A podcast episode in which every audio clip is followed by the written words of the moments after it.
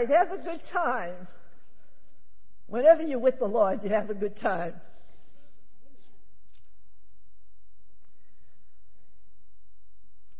My sermon title, as I first gave it out, was Who Me? Question mark, exclamation point. And you might be thinking that's really very, very strange. But I was wondering, have you ever had someone ask you a question and you answer it with, Who? Me? It could have been words of condemnation, words of appreciation, or even words of praise. But we answer it with a question Who? Me? In Samuel 3 110, we meet a young boy. Now, his mother's name was Hannah. And Hannah was praying fervently to have a son. And she did. Her prayers were answered. So she dedicated him to the Lord before he was born because it was such a burden on her heart that she wanted a son. Now, Samuel was trained and taught by the priests from an early age. And according to many scholars, Samuel experienced one of the most amazing calls to God's service of any person in the Bible. Let me repeat that because that is awesome. That Samuel experienced one of the most amazing calls, amazing, to God's service of any other person named in the Bible, in the scriptures. And in those days, when um, Samuel was growing up, the words of the Lord was rare, and there weren't many visions. So let's listen to the story of Samuel's call. The boy Samuel ministered before the Lord under Eli. In those days, the word of the Lord was rare. There were not many visions. One night, Eli, whose eyes were becoming so weak that he could barely see, was lying down in his usual place. The lamp of God had not yet gone out, and Samuel was lying down in the house of the Lord, where the ark of the Lord was. Then the Lord called Samuel. Samuel answered, Here I am. And then he ran to Eli. And he said, Here I am. You called me. But Eli said, I did not call you. Go back and lie down. So he went and lay down. Again, the, again, the Lord called Samuel. And he said, Samuel. And Samuel got up again and went to Eli and said, Here I am, you called me. My son, Eli said, I did not call you.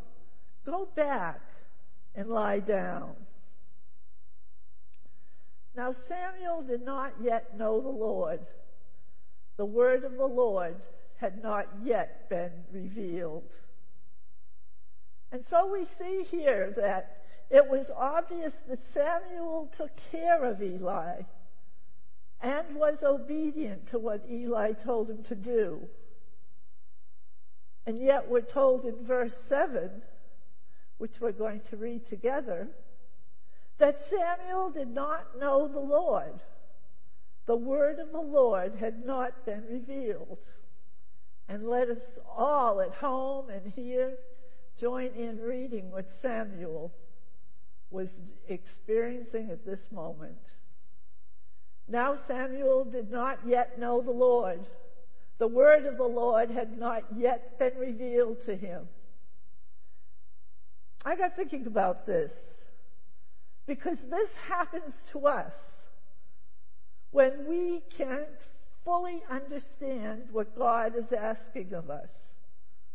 And when we can share what we know, but not know what God wants for us. Yes, we get in the way sometimes.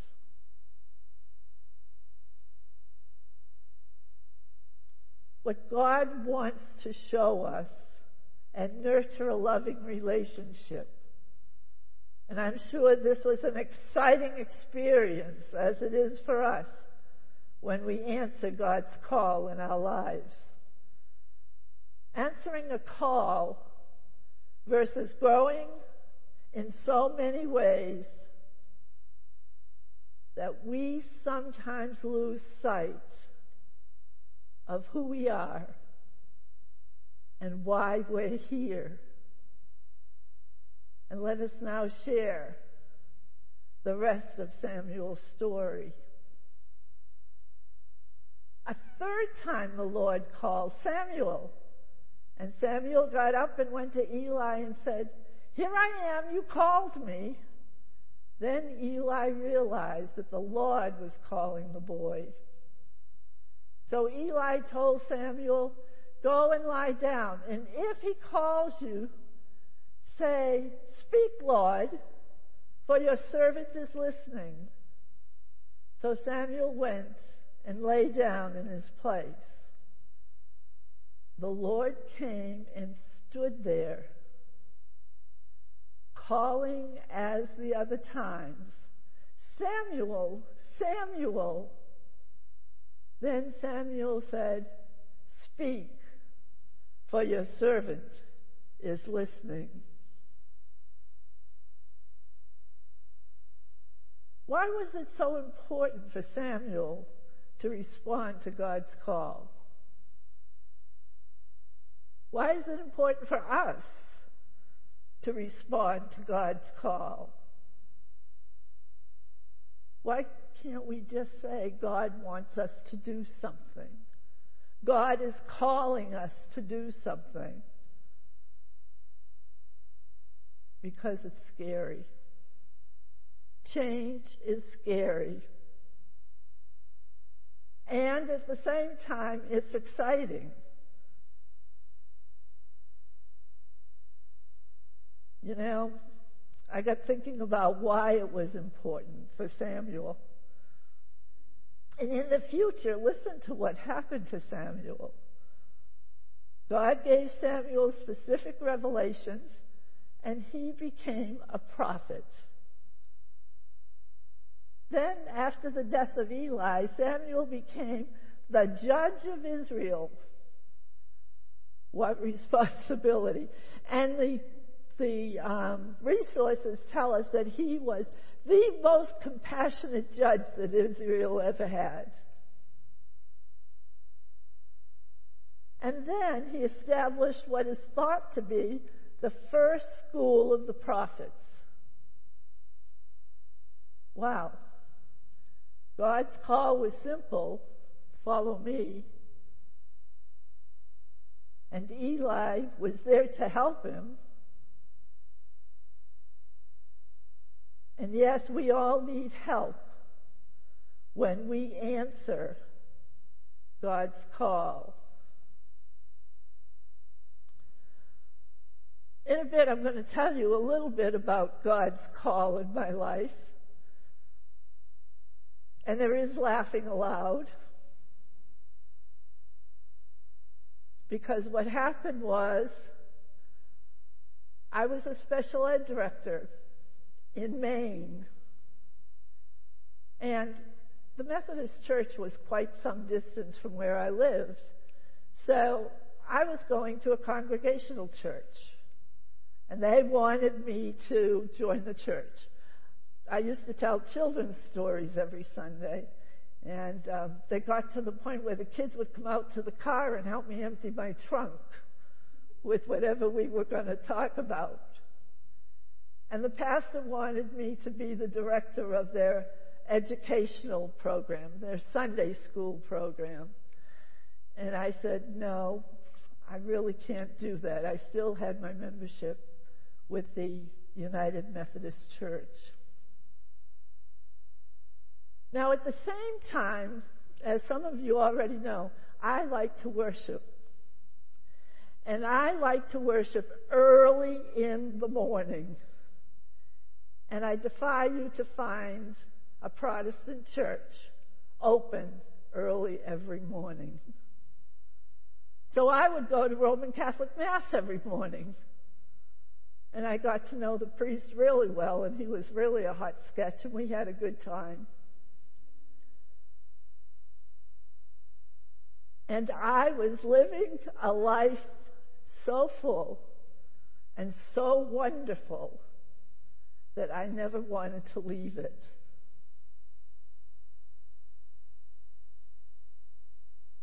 And then I had a dream, literally had a dream. And I didn't understand what it was saying to me. So I called a pastor friend of mine down in Rhode Island and I said, I need help.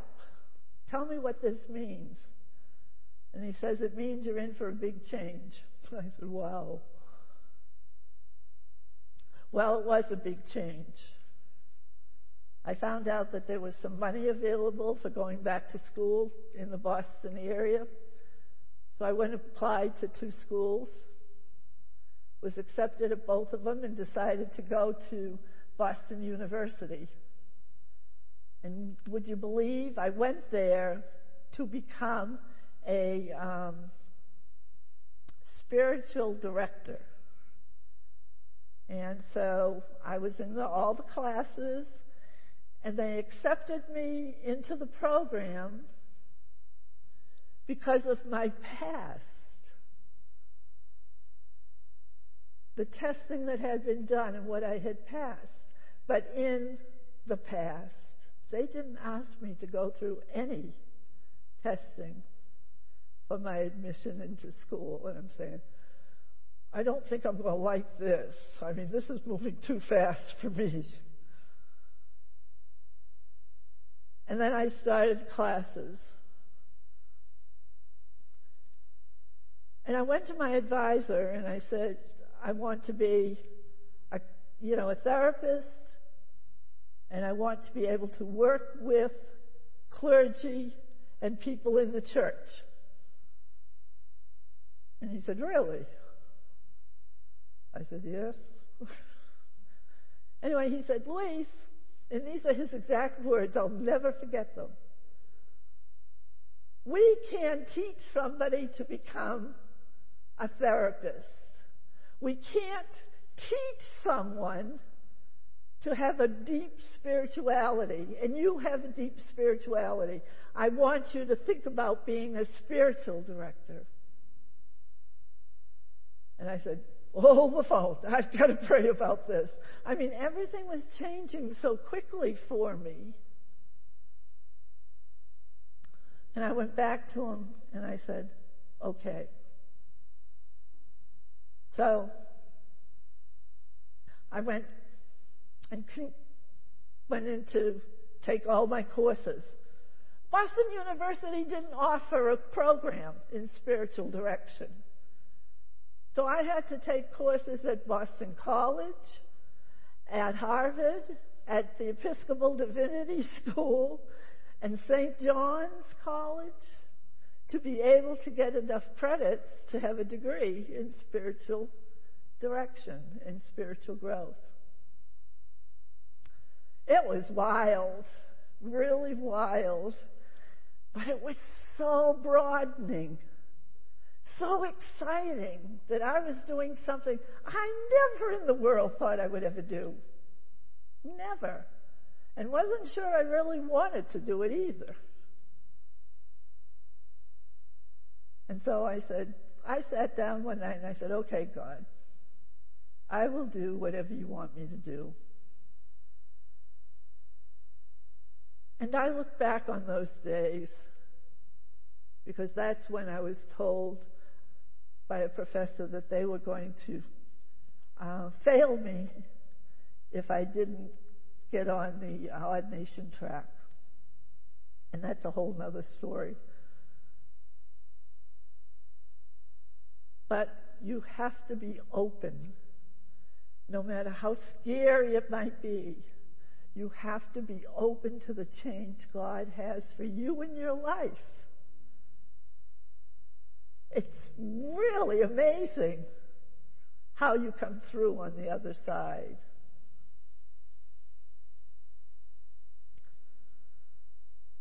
Now, there's another place that we witness a calling in the scriptures. Let's turn to John, my favorite of the Gospels, chapter 1, and we're going to be looking at verses 43 to 51. And it's going to be here that we meet Philip the Apostle, the evangelist. And by the way, it is speculated that Philip was the first disciple of John the Baptist because he lived in the same re- region where John preached. and he had a friend, Nathanael. And let's hear their story beginning in verse 43. The next day, Jesus decided to leave Galilee. Finding Philip, he said to him, Follow me.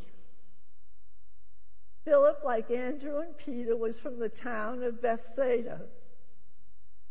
Philip found Nathanael and told him, We have found the one Moses wrote about in the law, and about whom the prophets also wrote. Jesus of Nazareth, the son of Joseph. Nazareth? Can anyone good come from there? Nathanael wanted to know. Come and see, said Philip. And when Jesus saw Nathanael approaching, he said of him, Here truly is an Israelite in whom there is no deceit.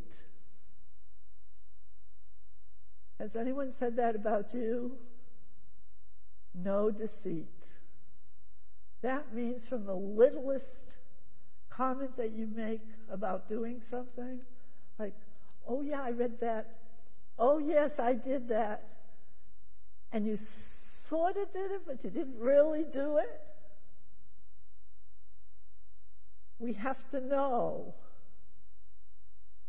that he was indeed blameless. Now, Nathanael saw Jesus for who he is, and Jesus proved to Nathan to, to Nathanael that he knows all about him and will show him what the future holds. Christ's glory is the Son of Man. Mm, powerful, isn't it? Nathanael was the first to believe in Jesus Christ and to accept Jesus' call. The first. May each one of us not be the last.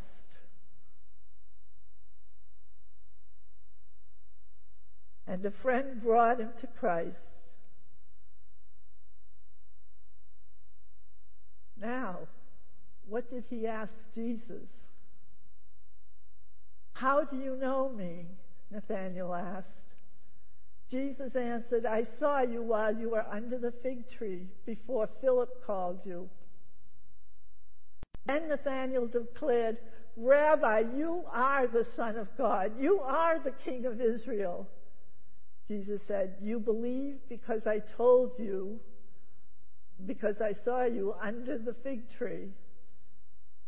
You will see greater things than that. He then added, Very truly I tell you, you will see heaven open and the angels of God ascending and descending on the Son of Man. Follow me. That's so simple to hear. Two words. Follow me. It's so easy to hear. so easy to say, Yes, Lord, I'm going to do that, and then go and do whatever you were doing. It's important that even today, as Jesus saw those three men, we too have to follow Jesus. Now, how does God speak with you and I? Through others. I was listening to country music, another love of mine, uh, while I was working the other night, and I heard a song for the first time. And it was about what you, what would you do if Jesus came to visit and spend a few days with you? Whoa! Would you let him in before you got out of your pajamas? Would you cook a special meal for him? Would you be just you?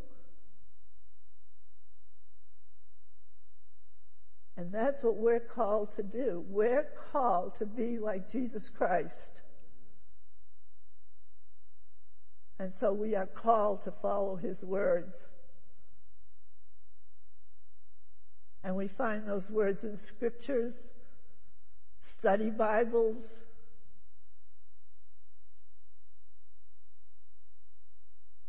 But we still have to listen to that still small voice. We need not only listen, we have to hear what God has to say to us. God does call us, and He calls us directly. No cell phone. He's direct. With an intentional purpose, a calling on our lives. So be willing to be humble, to move and to turn to God, becoming new creations he breaks through ourselves uh, wills and calls us forth to be a people for God. We then become so thankful. And when we ask a question, we answer not with, who, me? We answer with, who, me? Different, same words, different meanings after we accept Jesus Christ. And so I hope today, through the men that we saw and talked with and read about, that you will see the excitement and the need to answer God's call on your life.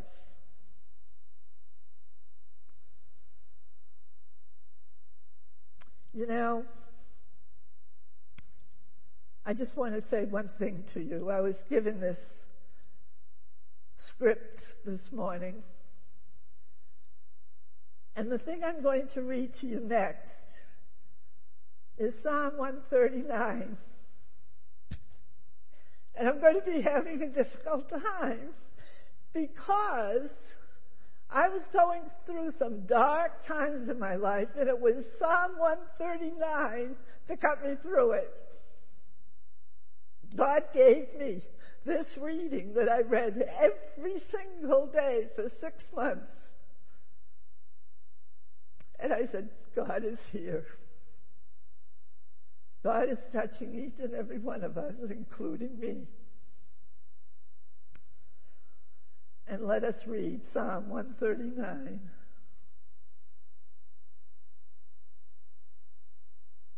Do we have that?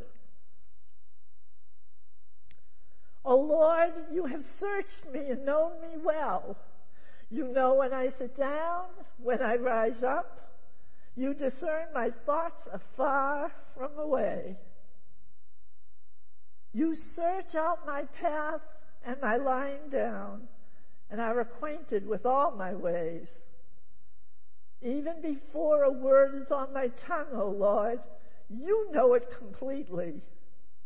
You hem me in before and behind and lay your hand upon me. Such knowledge is too wonderful for me. It is so high that I cannot attain it. For it was you who formed my inward parts. You knit me together in my mother's womb. I praise you, for I am fearfully and wonderfully made. And in this place, fearfully means awesomely. That is so exciting. I praise you, for I am awesomely and wonderfully made. Wonderful are your works, and I know very well. My frame was not hidden from you when I was being made in secret, intricately woven in the depths of the earth. Your eyes beheld my unformed substance. In your book were written the days that were formed for me, when none of them as yet existed. How weighty to me are your thoughts, O God. How vast is the sum of them. I try to count them. They are more than sand. I come to the end, and I am still with you.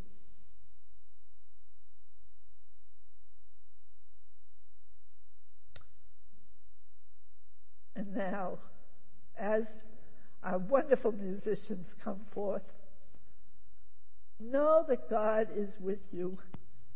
Feel the love of God, the excitement of Christ. And just grow and change every minute of your existence. And all of God's people said, and don't forget, you at home, I can hear you. Amen.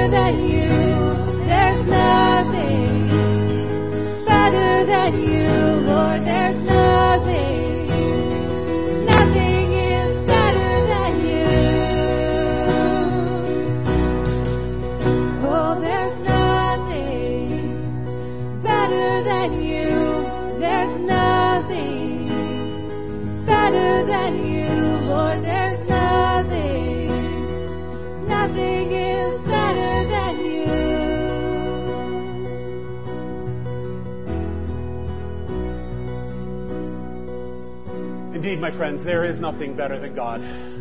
There's nothing better than the relationship that God offers us. Whether you're here in the church or you're at home and Good Shepherd at home, I challenge you to hear the call of God to hear Him say, Follow me. May the grace and peace of God the Father, the Son, and the Holy Spirit give you courage and power to follow God wherever you're called. Go in peace. Amen.